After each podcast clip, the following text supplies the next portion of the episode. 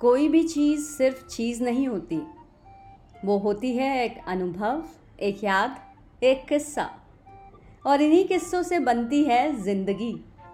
ये मौन किस्से जो कहानियाँ भी हैं और कभी कभी पूरा ग्रंथ भी।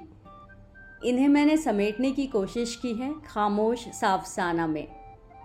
उम्मीद है आपको पसंद आएँगे ये अफसाने मेरे यानी शिल्पा वर्मा के साथ।